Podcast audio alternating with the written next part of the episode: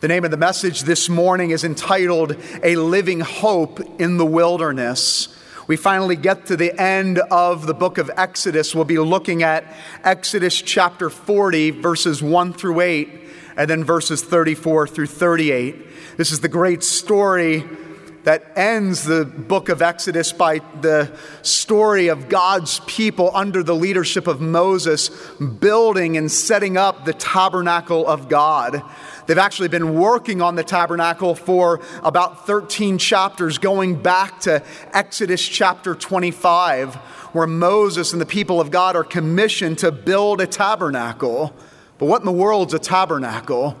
The word tabernacle literally means dwell a dwelling place. Remember, the people of God have been begging for the presence of God to follow them and to be with them in the midst of the wilderness as they're going to the promised land.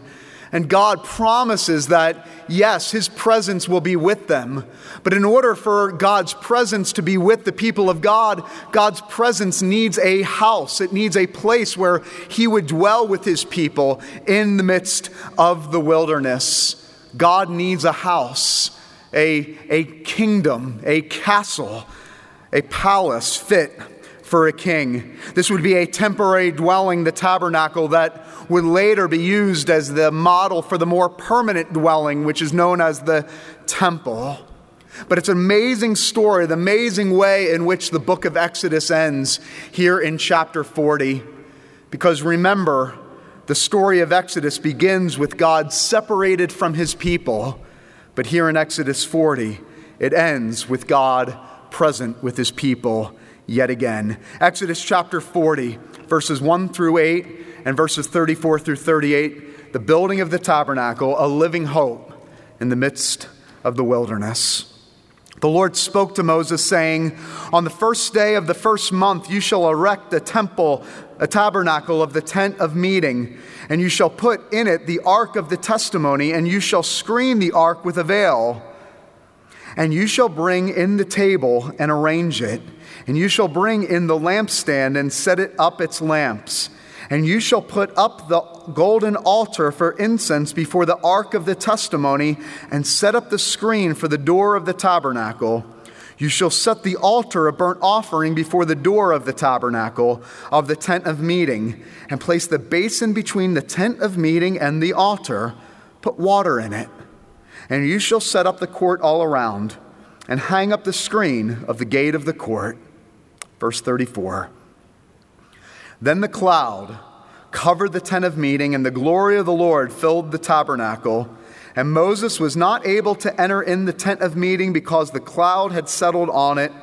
The glory of the Lord filled the tabernacle. Throughout all their journeys, whenever the cloud was taken up over the tabernacle, the people of Israel would set out. But if the cloud was not taken up, they did not set out until the day it was taken up. The cloud of the Lord was on the tabernacle by day, and fire was in it by night, and in the sight of all the house of Israel throughout all their journeys. And the grass withers and the flower fades, but the word of our Lord, it stands forever. Amen. Now, I know what many of you are thinking Pastor, a tabernacle? In, in the moments that we are faced with today and the, the, the reality of our current crisis, we're going to talk about a tabernacle. Give me something relevant, give me something practical. If you have those thoughts, you're probably in good company because more than likely the people of God here in the wilderness had those same thoughts. More than likely the people of God were crying out to God, saying, A tabernacle? We are giving up on this hope. We are giving up on this deliverance into the promised land, and you're giving us a tabernacle.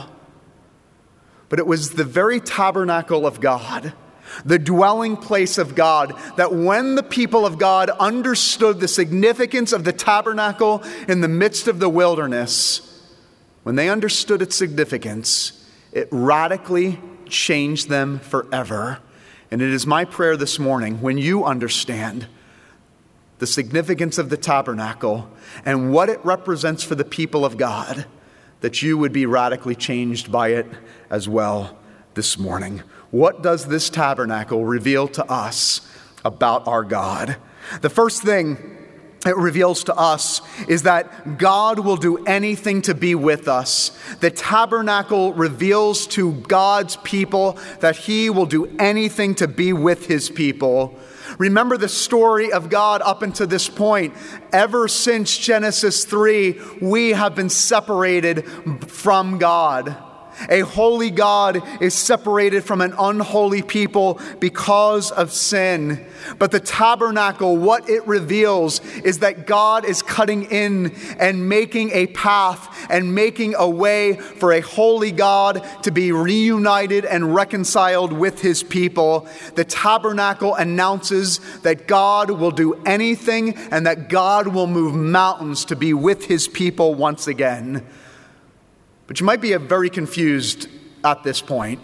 For some of you, this might be a review, but for some of you listening, you have no idea what I'm talking about when, it is, when I'm talking about this tabernacle. So I want to give you this visual. If we can put the visual up on the screen. And I want to briefly go through what in the world was happening here in God's people being commissioned to build a tabernacle. Here is a simple graphic of the tabernacle. And I want to take you briefly from right to left. You'll notice that there are three spaces and six pieces of furniture in the tabernacle that is being built here in Exodus chapter 40 that actually is spelled out for us in the all the way back through Exodus 25 through Exodus 40. You'll notice the three areas. There's an outer courtyard. This is the place where anybody if they were part of the family of God, could go. All of the Israelites, the people of God, could enter the outer courtyard. Next, there was the holy place. This was the area that only the priest of Israel could go. And then lastly, there was the most holy place, or the Holy of Holies. And this was the place where only the high priest could go. The first high priest was Aaron, the brother of Moses, and he could only enter in once a year on the Day of Atonement to make atonement and sacrifice on behalf of the people of God. Now, within these three spaces, there was six pieces of furniture. First, there was the altar of burnt offerings. This was put right in the entrance to the tabernacle. This is where the animal would be sacrificed and the blood would be shed. It was put in the it was put in the center of the courtyard, right in the entrance, to remind the people of God that the only way you could approach God was through sacrificial atonement. Next was the bronze laver, which was full of water that the people of God would have to wash their hands with, further reminding them of their impurities. Inside the holy place was the golden lampstand, which would represent God being the light in the midst of darkness. Then was the table of showbread, or the table of presence, that was always filled with bread and the manna, reminding the people that God would provide.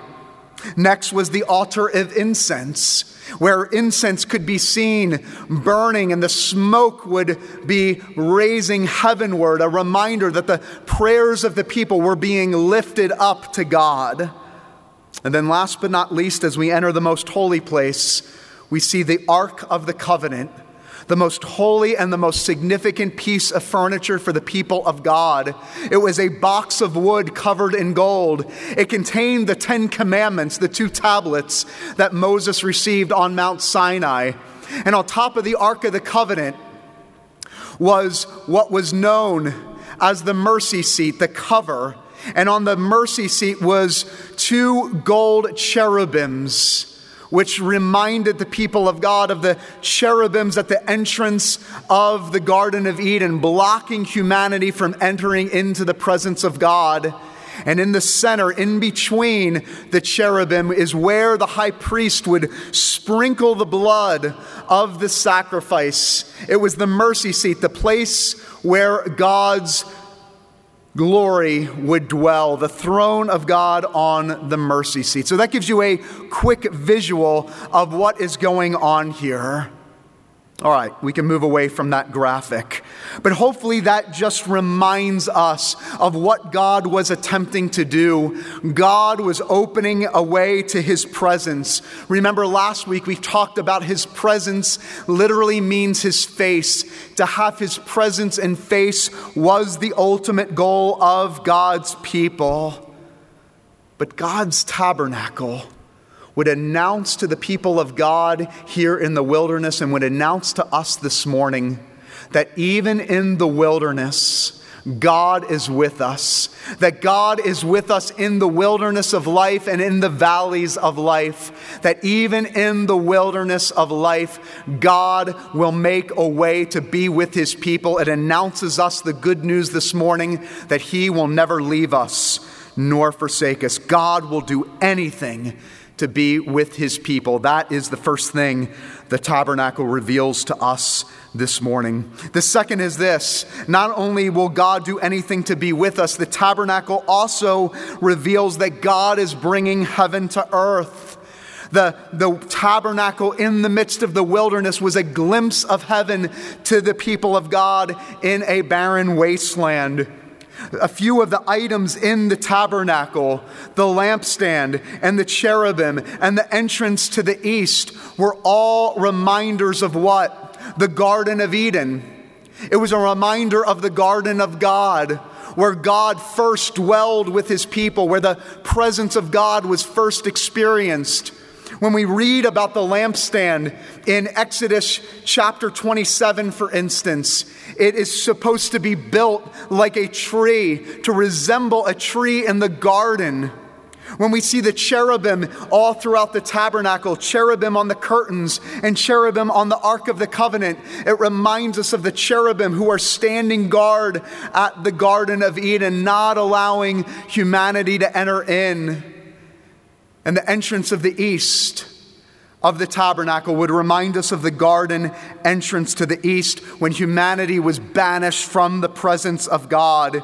In chapter 38 of Exodus, we are told that all of the choicest materials are supposed to be used in setting up the tabernacle. Once again, a glimpse of the beauty of heaven. All of these things were done to do what?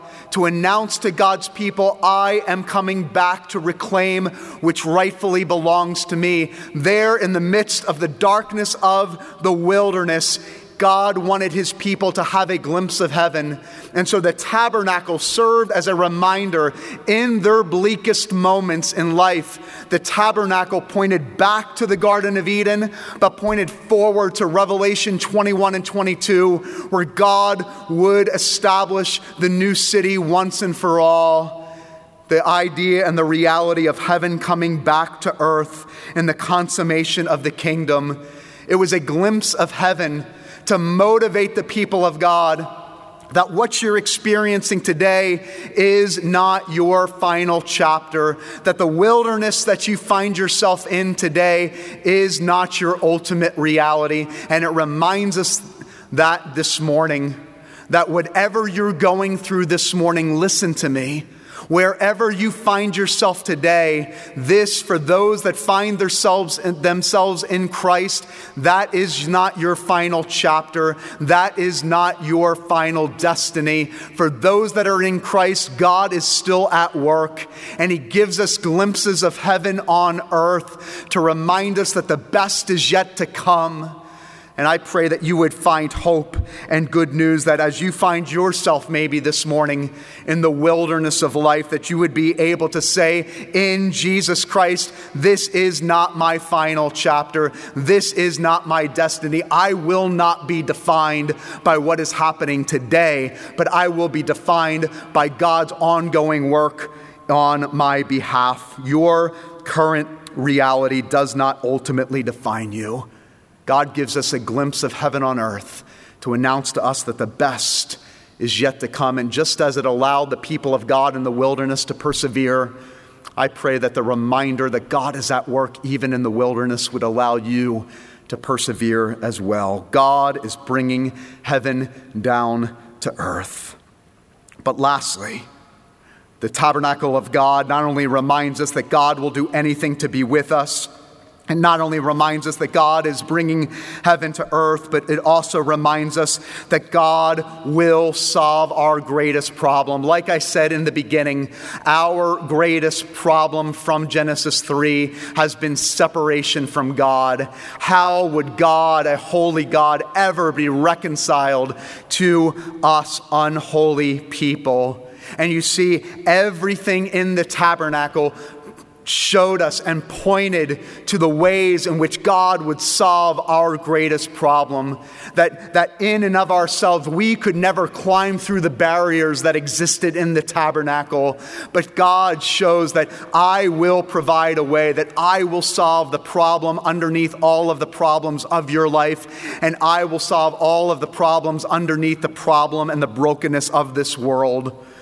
But you see, here's the truth this morning that all of the elements of the earthly tabernacle and all of the elements of the eventual permanent temple of God here on earth all pointed forward to a greater tabernacle, all pointed forward to a perfect tabernacle. You see, the tabernacle on earth pointed to a true and perfect tabernacle, the very tabernacle of God found in the person of Jesus Christ. You see, it would be in the Gospel of John when Jesus comes to earth. In John 1:14, John declares, "The word who is Jesus Christ became flesh and dwelt among us." The word dwell in John 1:14 literally means tabernacled. You see the gospel writer announces that when Jesus came and put on flesh, he literally tabernacled among us. And that same John would eventually announce that the tabernacle says to the world, I am the way, the truth, and the life. No one comes to the Father but through me. You see, the earthly tabernacle established in Exodus 40 points to the true and perfect tabernacle, the person of Jesus Christ, who comes to make a way permanently between humanity and God. And here is the good news for you and me this morning. If you find your hope and trust in Jesus Christ on the cross, Jesus announced at the very end, It is finished. And it would be at that moment, we are told in Matthew and in Mark, that the veil, the curtain in the temple of God, was torn from the very top to the very bottom, as if only God Himself could have torn that veil, separating God from man, and the tearing of the curtain, the tearing of the veil, announced once and for all that this sacrifice on the cross would be totally and absolutely sufficient for all and for all who believe in Jesus Christ, this sacrifice would be sufficient for all time. No longer would there have to be a sacrifice here on earth. No longer would the people of God have to make atonement every year because Jesus Christ is the true and better tabernacle. Jesus Christ is the true and better temple all of the veils and all of the sacrifices and all of the priests and all of the altars ultimately pointed to Jesus Christ. The great divide has finally been conquered. So, what does this mean? What does this mean for you and me today? For those that find themselves in Jesus Christ, I want to briefly give you two practical points of application. The first is this for those that are in Jesus Christ, it means that you and I can experience the intimacy and the presence of God every single day. John would later say, not only has the Word become flesh and tabernacled among us, but he says, we have beheld his glory in Jesus Christ, we can behold the glory of God every day, experience His intimacy and presence through prayer and through study of God's Word. And you know what our problem is? We behold the glory of our smartphones way more often than we behold the glory of God. You know, a lot of people say, that, that what you have, people died for that. Well, you can literally say that about the glory of God. People literally died in the tabernacle and temple trying to get the glory of God, and Jesus Christ announces you can have it all the time. So I pray that we would think about that this week. You can have the presence and the intimacy of the very God. You can have the glory of God all day, every day. How are we taking advantage of that? Secondly, if it is true that Jesus Christ has come to be the tabernacle, then we are later told in 1 Peter chapter 2 and 2 Corinthians chapter 6 that when Jesus enters our lives and he changes us, that we become the new tabernacle, that we become the temple, that God dwells within us, that the presence of God lives within us. This means that everywhere we go, we take the presence of God with us. Think about that. In our homes, we bring the presence of God. In our neighborhoods, we bring the presence of God. In our workplaces, when we eventually go back to work, we bring the presence of God. Everywhere we go as children of God, we are able to say, This is holy ground. Would people be able to look at your life and say, Because you are present, that they also can sense the presence of God. This is our mission and our ministry to the world that we tabernacle wherever we go, bringing heaven to earth, bringing light into the midst of the darkness. How are you tabernacling? How are you bringing the presence of God into the darkness of this world so that people might be able to say that when they encounter you, they encounter the very glory of God. Let me end with this. It's a story about an older couple by the name of Harold and Vivian. Harold and Vivian had been married for almost 60 years, and Harold had been suffering for the last two years from Alzheimer's. It had gotten so bad with Harold that he began to confuse his wife Vivian with his mother. But Vivian was gracious enough to go along with it as she tried her best to love her husband, Harold. And one day after lunch, they retired to the living room and they were sitting in their chairs. And Harold all of a sudden got up and announced that he wanted to take a nap. So he looked at Vivian and he said, uh, Mom, would you, would you tell my wife that I'm going to my room to take a nap? And Vivian went along with it, and she said, Son, of course, I'll, I'll, I'll tell Vivian, your wife, that you're going for a nap. But as Harold was walking away, something peculiar happened. Harold began to shake, and he grabbed the, the door frame of his bedroom door, and he turned around, and he looked at Vivian, and he said, Wait, you're Vivian. You're my wife. And with that, Vivian stood up. And with tears in her eyes, she said, Yes, and you're Harold, my husband, my beloved. And the two of them embraced, and the two of them sobbed because even for a moment, even just for a moment, clarity had returned. Listen to me. When you encounter Jesus, and you experience Him for the first time, it is as if clarity and hope returns and is restored.